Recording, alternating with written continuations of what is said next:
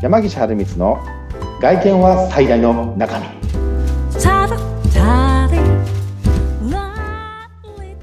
はい、えー、山岸春光ですはい。そしてインタビュアーの神谷由紀子です。山岸さん、えー、番組2回目ということでよろしくお願いします。はい。よろしくお願いいたします。お願いします。さて、もう前回はもう第1回目ということだったので、山岸さんご自身のプロフィールだったりとかね、うん、あとこの番組、うん一着のスーツがビジネスの結果を変える外見は最大の中身、はい、このかっこいいタイトルのまあ、どんな内容で進めていこうかとか、そういうお話してきたんですが、ちょっとね、はい、おさらいで、この番組で、まあ、リスナーの皆さんにどんなことを伝えていくのか、どんな番組なのか、簡単に教えていただいてよろしいですか？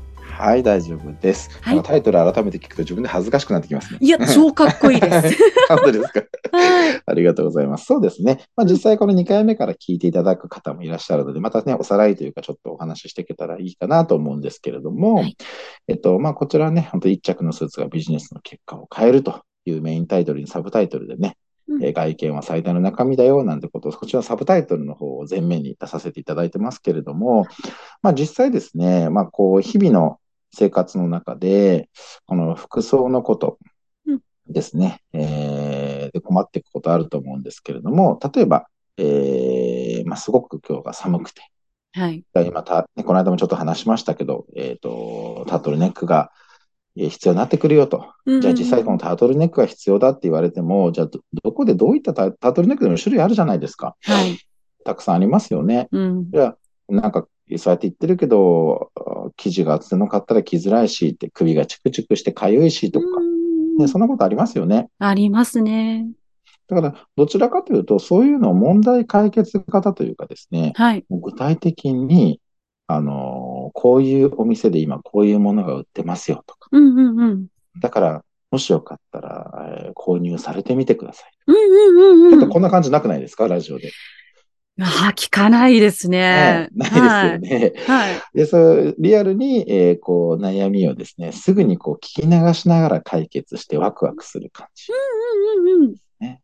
で、私はまあ当然これオーダースーツのね、チャンネルでもあるので、はい、まあオーダースーツのね、こう悩みを、えー、またこれも聞きながらすぐ解決、すぐにお役立ちできるような、はい、えー、ことをですね、えー、あげながら、うん、えー、皆さんの役に立っていきたいなというふうにえー、思ってる、えー、コーナーじゃなくてチャンネルとかですね。はい、はい、その。そうですね。はい。まあ、リアルな悩み解決、そして、うん、もう、なんでしょうね、そのうち、リスナーの皆さんからの、なんでしょう、質問だったりとかも受け入れるような形も取っていけると思うので、まあ、ワクワクと、はい、ワクワクを共有する番組にしていけたらな、なんて、私も思っておりますので、よろしくお願いします。すね、はい、お願いします。さあ、今日2回目、どんな話からスタートしていきましょうか？そうですね。うん、えっ、と、まあ、前回一歩目の時に、はい、まあ、オーダースーツのことを会社やってますよとか、ブランドのことっていうのを冒頭でお話しさせてもらってるので、うん、今日はですね、まあ、うちのそのアビトレアールというブランドのアビトレアールブランドのですね、立ち上がった背景とかですね、はい、まあ、そんなことをですね、まあ今日お話をさせていただこうかなっていうふうに思ってます。あ、ぜひともよろしくお願いします。さあ、アビトレアール。はい。これ、どういう意味なんだ？まずね、このかっこいいうん、はい、お名前から聞いていきたいなと思うんですけれども。かっこいいでしょ？かっこいい。すっごいいいと思う。耳残りますもん。残りますよね。あとね、あの、ナレーター、インタビュアーとして言いやすい。なるほど、はい。そうなんだ、うん、なるほどですね。これね、実は私7月で今度の、えーね、創業、えー、丸11年が経つんですけれども、はい、えー、実はこのオーダースーツの会社さんって今結構増えてきてはいるんですね。前回もありましたね。うん、うん、ただこれ、あの僕創業からですね、まあ、1貫性を持たせてこう展開をさせてきておりまして、はい、一貫性ですか？一貫性ですね。うん、えー、じゃあ一貫性って何かというと、こう、商品、取り扱う商品のコンセプトとか。あ。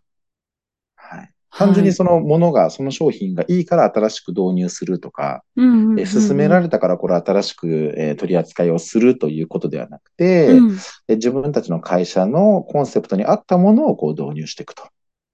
なるほどね。もう、そこのブレない部分、軸をしっかりさせた、そこが一貫性ってことですかね。そうですね。お客様にこういうものを伝えていきたいっていうところが一貫してるっていう。うん、その通りね。本当、亀さん言われる通りなんです。でありがとうございます。ただ、はい、ただですね、まあ、それをずっとやってきたんですけど、もうちょっとわかりやすい形にしたいなと。はい、じゃあ、どうしたらいいのかなっていうときに、はい、やはりこう、ブランド化ですよね。そうですね。うんうんうん。ブランド化。うん、ブランド化。例えば、あの、なんて言うんでしょうかね。こう、一つのそのコンセプトというか、はい。あの、まあ、例えば、ルイ・ヴィトンとか、エルメスとか、まあ、それ以外にもこう、例えば、ね、パルコさんとかに入ってるような、ポール・スミスとか、どこどことか、うん、その、まあ、やっぱりイメージがつくような、あの、お店さんって、大体こう、ブランドというか、そういう名前がついてるんですよね。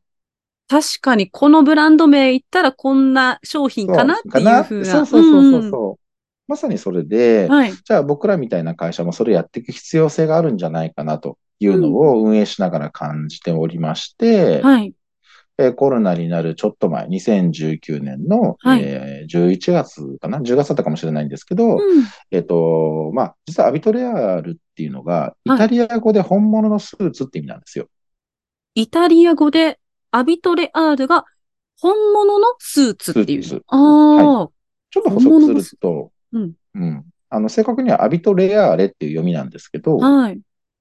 あのー、まあ、アビトレアーレっていう故障でもかっこいいかなとは思ったんですけど、なんかちょっと、なんていうのかな、この本当感覚の世界なんですけど、はい、アビトレアールっていうちょっと和製英語っぽくした方が馴染みがあるかなというふうに思ってですね。確かになんか可愛らしさじゃないけど、柔らかさというか。そうですよね。ちょっとなんかこう、いい、いい意味のふわっと感というか。あ、わかる、そのいい、いい、優しさというかですね。はい。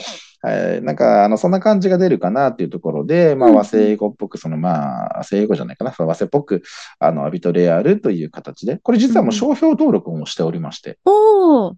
うん。そうなんですね。はい。それで、まあ、展開をさせてると。はい。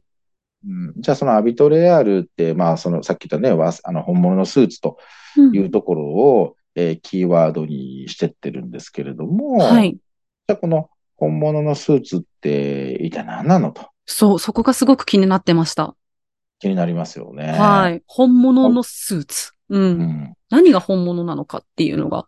そうですよね。はい。これ、まあ、本物の定義って僕も、まあ、じゃあ何が正しいか何が間違ってるかっていうのは正直こう分からないんですけれども、うん、これ僕なりに考える本物っていうのは、はい、やはりそのオーダースーツって比較的やっぱお客さんのサイズにぴったり合ってるとかっていう話がされがちなんですけれども、うんうん、あのー、これ特にうちの会社が意識してることなんですけど、はい、やはりオーダースーツを作りたい方の大半のお客様が、うん、あのもちろんオーダースーツって嗜好品なので、えっ、ー、と、オーダースーツが好きで作られる方も多いんですけども、はい、やはり自分の人生とか仕事をより良くしたい。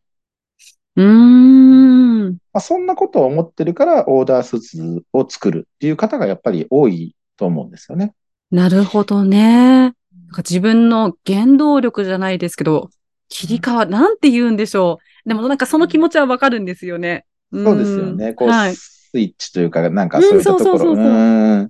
まさに本当そこなんです。はい。その時に、その本物っていうのが、例えばよサイズに合ってるよとか、こういう風だよっていうことだけじゃなくて、うん、はい。やはりその方の、まあ、うちの言葉で最大値を出すのが得意ですと。いうことを最大値。最大値。うん。出すのが得意ですってことを言ってるんですけども、はい、やはりその、まあ、生地選びとか、うん、あのスーツの形が例えば細いとか太いとかそういった話だけではなくて、うん、まあ、その人が自分自身が着ててワクワクするような、はい。うん、お客さんにも受けがいいような。うんうんうんうんうん。そんなことをですね、会話の中で大事にしていきながら、はい。あの、こう作っていくことが僕は非常に大事なんじゃないかなと。お客様の何でしょう。うん、なんか考えとか心に寄り添ってスーツを作っていく。いや、本当そうですね。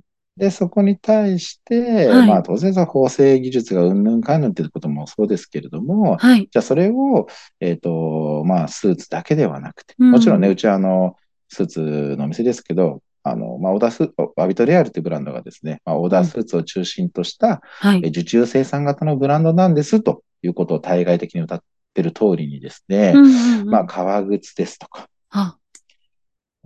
仕事の時に持っていただけるようなカバンとかもですね、ああ、はいあ、Facebook でちょっと先に私拝見しましたけれども、お写真もね、は上がってますよね。そうなんですね。うんうんうんまあそういったものもアビトレアルのその本物という一つキーワード、お客さんの、えー人生に寄り添う最大値が出せるような考え方はい。のえー商品を一貫性を持たせて取り扱っているというブランドなんですね。なるほどね。もうそこも一貫性を持ってはい、いくと。うんうんうんうん。いろいろと、リスナーの皆さんにもちょっと触れてほしいですよね、それだとね。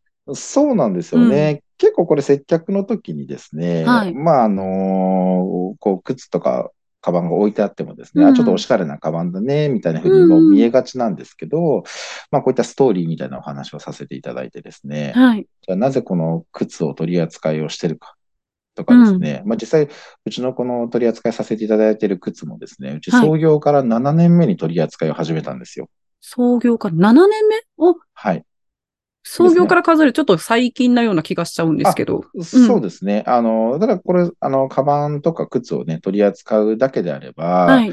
結構こう業者さんを探して、うん。あの、仕入れさせてもらいたいんですっていうことで可能なんですけど、はいそれではあまり意味がなくて、僕らが考える本物、キうんーワードに合った、えっ、と、メーカーさんっていうのがですね、はい。あの、なかなか、まあ当時はなくて、で結果的にまあさ、今、7月で11年ってことだったんですけど、うん。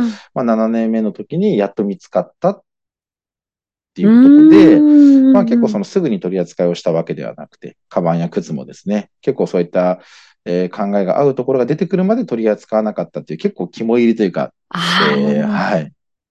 と、なんか、絵にしがつながったというか、探し続けて出会った。えそうなんです。でそういったこともですね、はいまあお客様にうんお伝えというかお話をさせていただきながら、はい。えっ、と、こう他社他社というかですね、うんうんまあ、他の百貨店や専門店にはなく、量販店にもなく、うん。じゃあこれが何が違うのかと。うん。そんなようなですね、まあお話も、えーさせていただいただきながら販売させていただいてるって形なんですね。そうなんですね。もう、そのお客様にも自分たちの考えをもう共有していただ、して、で、それ分かっていただいて、な上で、はいアビドロヤルを、あのー選んでもらえれば、うまた全力出して最大値引き出しますよっていうふうに一緒に歩んでいくって形になるんですかね、じゃあ。いや、そう、そうですね。すごいなぁ。うーん、なんか、そ、そこでアビトレアレさんで作っていただくだけで、なんかトータルコーディネートしていただくだけで、なんでしょう？まあ、武装じゃないですけど、なんかビジネスって戦いに行く部分ってあるじゃないですか。あります、あります。なんかエネルギーとかパワーになりそうですね。そうなんですよ。これね、うんちょっと僕、まだ YouTube とかね、実は撮ってあるんですけど、これから始めるために、まだやってないんで、本当は、これ YouTube の方見てくださいねって言いたいところなんですけど、はい。あの、今ね、そこを準備してる段階なんで言えないんですけど、じゃあ、うんうん。山木さん、とは言いながら、じゃあ具体的に何なのとうん。いうところになった時にですね、じゃあ、例えば今、革靴の話をさせていただいたんで、はい、ちょっと少しこの、ね、ポッドキャストで少し話したいかなと思うんですけど、うんうんうん。例えばその、まあ、日本人の方、日本で育った方って、例えばはい。足なんか男性だとこう、甲が高くて、横が広いっていう方がやっぱ多いんですよね。あなるほどね。日本人独自の足ありますよね。あります、あうんります。じゃあそれを、まあ、百貨店にあるような高級ブランドで憧れの靴って一足3、40万円ぐらいして、なかなかこう手が出ないと。高いですよね。高い。はいじゃあそれを欲しくて買った。けど、うんやっぱ木型がね、海外の方の木型になってるから。なるほどね。じゃあ足、日本人の足には合わないですね。い。合わない。合いづらいんですよね。中にはちっちゃい方はこうはまるんですけど、うんそうした時に。に、いや、小軽の靴履きたかったのに頭痛くて履けないなと。うん、じゃあ、でも量量販店や格安さんでもないなというところで、うちが出てくるわけなんですよ。あそれをですね、はい。まあ、あの、その価格の、仮に30万円だと3分の1の10万円うん。ですかね、はいいうようなイメージですね。いやその問題をえ解決して、はい。横に広くて、はい。声も高くて、だけど、こう、まあ、そういった靴って手で染めたりともして、してるんですけど、うんうんうんうん。職人さんがね、そういった本格的な靴を、えーそういった問題解決した商品をうちで扱ってますよと。うんうんうんうん。うん。こんなようなね、形でも、このブラン、あのー展開してるというか。あそうなんですね。もう靴一つでも、はいあなたに合ったものをお届けしますよ、と。はい。ええそうね、そんなね、あの、アビトレアールさんの、もうオーダースーツとおっしゃっているからには、またオーダースーツのお話も聞いていきたいなと思うんですけれども、それはまた次回の楽しみに取らせていただいてよろしいですか？はい、そうですね。次回。はい。ありがとうございました。また次回もリスナーの皆さん聞いていただいて、ね、あの、アビトレアーレ、また触れてみたいなっていう欲を、あの、倍増していただきたいと思います。はい。はい。それでは、今回はここまでとさせていただきましょう。ここまでのお相手は、はい。えー山岸春光と、そしてインタビュアーの神谷由紀子でした。それではまた次回、ありがとうございました。はい、ありがとうございました。